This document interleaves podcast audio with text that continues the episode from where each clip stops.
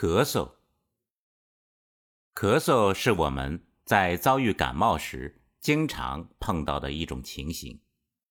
我们都有这样的体会：感冒一旦引发咳嗽，往往要持续好几天，有时甚至持续很长的时间。体质虚弱的人经常会犯季节性咳嗽，有时甚至持续长达几个月，令人非常痛苦。从机理上讲，咳嗽是人体清除呼吸道内的分泌物或异物的保护性反射动作。咳嗽本身不是疾病，而是身体的防御反应。所以，咳嗽的原因在于人体的呼吸系统中有异物存在。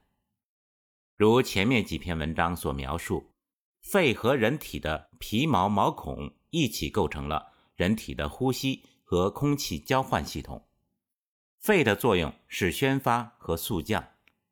宣发的功能可以理解为，肺是人体的呼吸系统，与自然界的大气相连接，通过吸气的方式把自然界的空气吸入人体，吸入后形成人体的正压系统，然后通过呼气把身体内的能量传递到五脏六腑和体表。可以想象一下，鼓风机通过风箱吸风形成正压，通过送风吹气鼓舞火苗和能量扩张。速降的作用可理解为肺通过吸气形成人体的正压，人体依靠正压的力量，通过呼气将不需要的废物排出体外。所以很多便秘是肺气不足的缘故。按照热胀冷缩的原理，自然界的寒邪入侵，打破人体的平衡机制后，会令肺系统和毛孔呈收缩状态；自然界的热邪入侵，打破人体的平衡机制后，会令肺系统和毛孔呈开大的状态。受寒收缩的状态会令肺系统憋气而宣发失常，受热开大的状态会削弱肺系统的正常压力。令肺泄气速降失常，肺的宣发和速降作用在正常的情况下互为平衡并相互促进。当一方的作用削弱后，另一方的作用也会跟着削弱。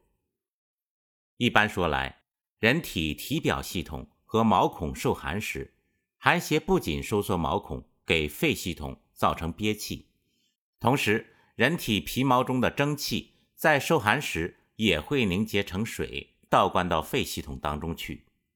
这时，人体通过咳嗽，一面形成正压，鼓舞正气，把憋气的肺气打开；一面把肺系统的水分和异核来排出去。当肺的宣发和速降功能持续削弱时，人体内的水液代谢也会失常。肺气憋住后，人体内的水便不能有效的下降。而在体内产生多余的污水，这些污水夹杂着没有消化好的食物，会形成痰饮。这些痰饮在肺部积累，也会形成咳嗽。反过来，热邪会令肺系统毛孔张大，令人体泄气，这时便给外邪的入侵提供了方便之门。同时，热邪入侵人体会消耗人体的津液。人体气压系统泄气后，也会令肺的宣发和速降功能失调。这两种功能失调，同样会造成人体内水液的代谢失常，而积攒污水。这些污水和外邪入侵肺部，都会导致咳嗽。金元四大家之一的名医刘完素在《素问病机气宜保命集》中说：“咳为无痰。”而有声，肺气伤而不清也。素是无声而有痰，脾湿动而为痰也。咳嗽为有痰而有声，盖因伤于肺气，动于脾湿，咳而为素也。把咳嗽两个字分开来看，咳是因为人体内的气机升降失常导致。素是身体内累积痰饮导致咳嗽的原因分析清楚了，对治就容易起来。如果是受寒导致，首先要考虑把受寒收缩的毛孔打开，其次要让人体的气机升降系统运行正常，第三要驱除掉多余的痰饮，同时让产生痰饮的错误机制得到纠正。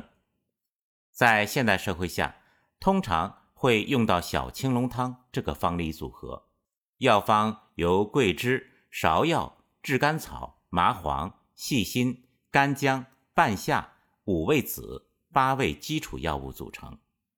乍一看，这个药方既有桂枝汤的模样，也有麻黄汤的模样，但又增加了几味药。方解如下：如果是受寒引起的内有痰饮的咳嗽，要用麻黄、桂枝两味药来打开受寒收缩的毛孔。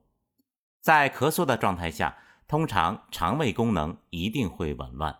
所以要用桂枝、白芍、炙甘草，一方面改善肠胃，一方面作为麻黄汤的补益，加强体表系统的功能。干姜这味药可以温暖肠胃，改善寒邪对肠胃的影响，同时可以驱除多余的水邪。半夏有祛痰的功能，同时可以令浊气下降，对恢复肺气的速降功能有帮助。五味子。和杏仁的功能有接近之处，既有帮助浊气下降的功能，又有补益作用，可以补益肝肺在感冒中损耗的能量。细心这味药可以驱除体内深层次的寒邪，尤其是在嗓子发痒时非常有效。这是一个基础方和原理，在具体应用上要看实际情况。如肺部已经有郁结的郁热，就要考虑用一些生石膏来驱除郁热。通常在受寒导致咳嗽时，嗓子会发痒。为什么会发痒呢？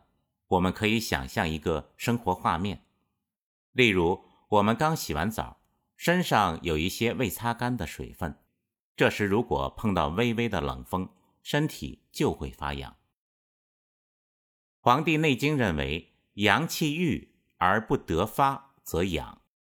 意思是，正常情况下，我们的身体由内到外通过毛孔来宣发阳气。这股宣发之气，如果遇到寒邪和水分被束缚，就会感到发痒。因此，嗓子发痒的症状通常是寒邪入侵到体内较深部位的缘故。细心这味药可以驱除掉深层次的寒邪。如果是受热导致的咳嗽，首先要考虑把受热敞开的毛孔恢复到一开一合的平衡机制，其次要让人体的气机升降系统运行正常，接着要驱除多余的痰饮，让产生痰饮的错误机制得到纠正。如果热象不是很明显，依然可以考虑到用桂枝汤。因为桂枝汤本身就有调和、补益肠胃、加强表系统工作到恢复平衡的作用。如果热象很明显，则首先要考虑到清除肺部的银翘散方，连翘、金银花、薄荷、竹叶等药物辛凉散热，驱除掉肺部的郁热。有痰应加一些祛痰降气的药物。这个思路。属于温病学派的治病思路。以作者的经验，同小青龙汤相比，这种类型的感冒和对治在现代社会属于少数。在现在的日常生活中，还经常可以见到很多慢性咳嗽。这种咳嗽通常不会很剧烈，痰一般也很少，患者一咳就是几个月甚至多年。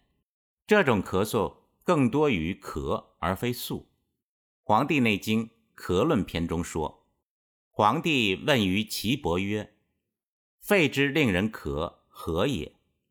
岐伯曰：‘五脏六腑皆令人咳，非独肺也。五脏六腑皆以肺传与之，称咳为肺咳，然脏腑皆有咳也。’意思是。”人体的五脏六腑都会咳嗽，而不仅仅是肺会咳嗽。但五脏六腑的咳嗽都会通过肺的咳嗽来表现出来。这种咳嗽多是因为感冒失治造成五脏六腑的气机失调导致。在之前的文章中多次强调，中医的核心是阴阳哲学，人体的五脏六腑都有无形的能量在运转，以有形的脏腑做载体。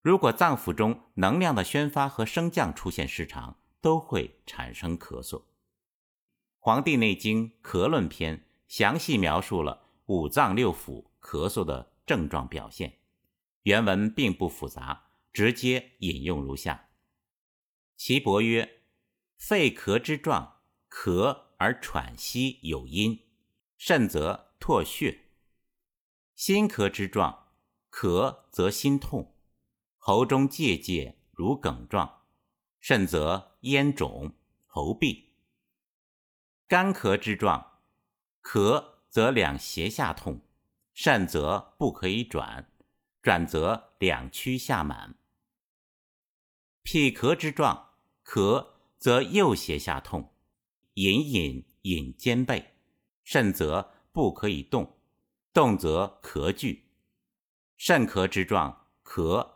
则腰背相隐而痛，甚则咳弦。帝曰：六腑之咳奈何？安所受病？岐伯曰：五脏之久咳，乃宜于六腑。脾咳不已，则胃受之；胃咳之状，咳而呕，呕甚，则肠虫出；肝咳不已，则胆受之；胆咳之状，咳呕胆汁；肺咳不已，则大肠变之；大肠咳状，咳而已屎；心咳不已，则小肠受之。小肠咳状，咳而失气，气与咳俱失。肾咳不已，则膀胱受之，膀胱咳状，咳而遗逆。